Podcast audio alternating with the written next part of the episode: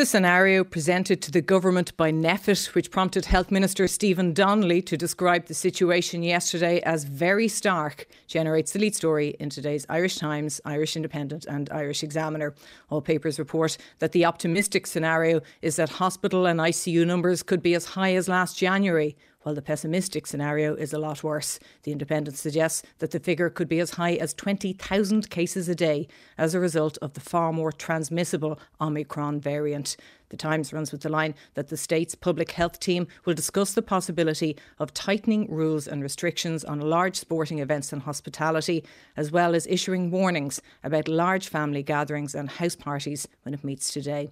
The paper cites the situation in the UK, where more than 78,000 new cases were confirmed yesterday, the country's highest daily total since the pandemic began. And the expansion of the vaccine booster programme, which Mr Donnelly announced yesterday, is also detailed in all three papers.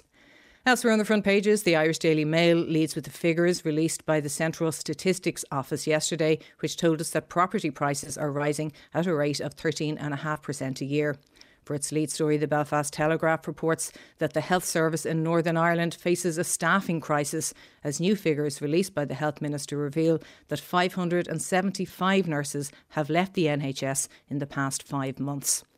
The Irish News leads with the line that following yesterday's Supreme Court ruling that the PSNI was wrong not to have investigated allegations of torture in the case of the hooded men, Deputy First Minister Michelle O'Neill has urged the policing body to act now.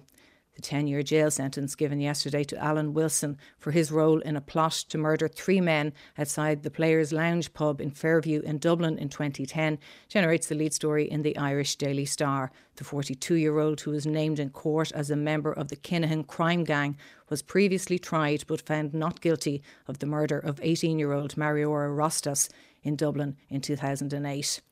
For its lead story, the Irish Sun reports on a social media post put up by 28 year old social influencer Jess Redden, who is currently on honeymoon with her husband, former Ireland rugby player Rob Kearney, announcing that she had to self isolate on her honeymoon because she was a close contact of someone with COVID 19. The couple were married in County Clare on the 3rd of December and went on honeymoon three days later.